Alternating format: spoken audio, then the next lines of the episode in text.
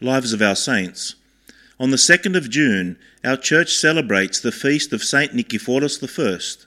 The following are some thoughts on his life and works. Saint Nicephorus I was born in the year 758 in Constantinople, and he is one of the great fathers of the church, a renowned historian and of noble birth. Like his own father before him, he was personal and private secretary of the emperor one of the most trusted positions within the empire. In this capacity, he attended the Seventh Ecumenical Council. Soon after that occasion, he resigned his position and travelled extensively, garnering knowledge in the classics and theology.